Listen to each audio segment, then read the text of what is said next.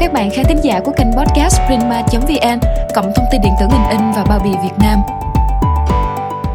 Làm trong ngành in, chắc hẳn bạn đã nghe những câu hỏi như làm thế nào để triển khai sản phẩm in ở bất kỳ nơi đâu và bất cứ khi nào cũng đạt được chất lượng như nhau?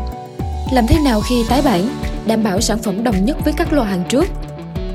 Tại sao chúng tôi càng kiểm soát quá trình in ấn, càng ít lãng phí về thời gian và vật liệu?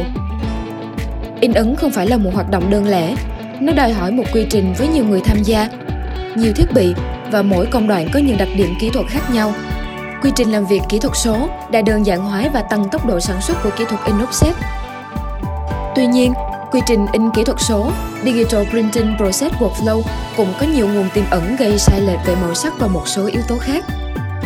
Công nghệ kỹ thuật số đòi hỏi phải thực hiện với độ chính xác nghiêm ngặt hơn để thực hiện và duy trì quy trình công việc một cách chính xác nếu muốn chúng mang lại kết quả phù hợp với kỳ vọng cao hơn.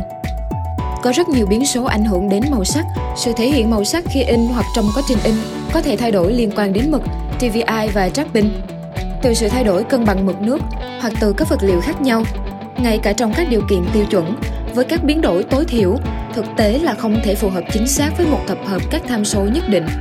Điều này là do dung sai sản xuất và sự khác biệt không thể tránh khỏi về máy in, mực in và giấy phải được chấp nhận.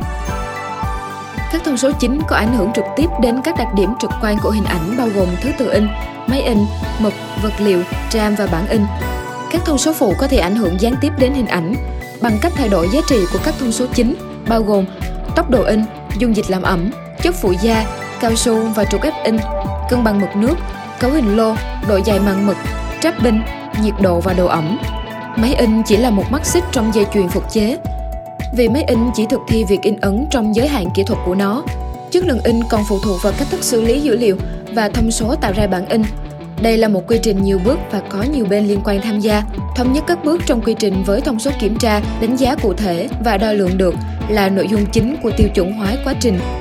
Chúng ta nên áp dụng tiêu chuẩn nào để phù hợp với điều kiện thực tế tại doanh nghiệp là một câu hỏi cần trả lời. Có rất nhiều tiêu chuẩn dành cho ngành in như ISO 12647, G7, PSO hay GMI. Để đạt được các tiêu chuẩn đó, chúng ta cần phải thực thi như thế nào? Ở bất kỳ quy mô nào, chúng ta cũng cần tiêu chuẩn để đảm bảo sản xuất ổn định, so sánh được, lặp lại được và dự đoán được. Tiêu chuẩn nội bộ hay tiêu chuẩn thực tế vẫn cho phép chúng ta đạt được những lợi ích này. Điều đó đem lại lợi thế cạnh tranh cho doanh nghiệp. Bằng cách nào để xây dựng tiêu chuẩn hóa nội bộ hoặc áp dụng các tiêu chuẩn quốc tế sẵn có và nó đem lại lợi ích gì? Hãy cùng Học viện Print Media Việt Nam tìm hiểu về tiêu chuẩn hóa và các lợi ích mang lại cho nhà in.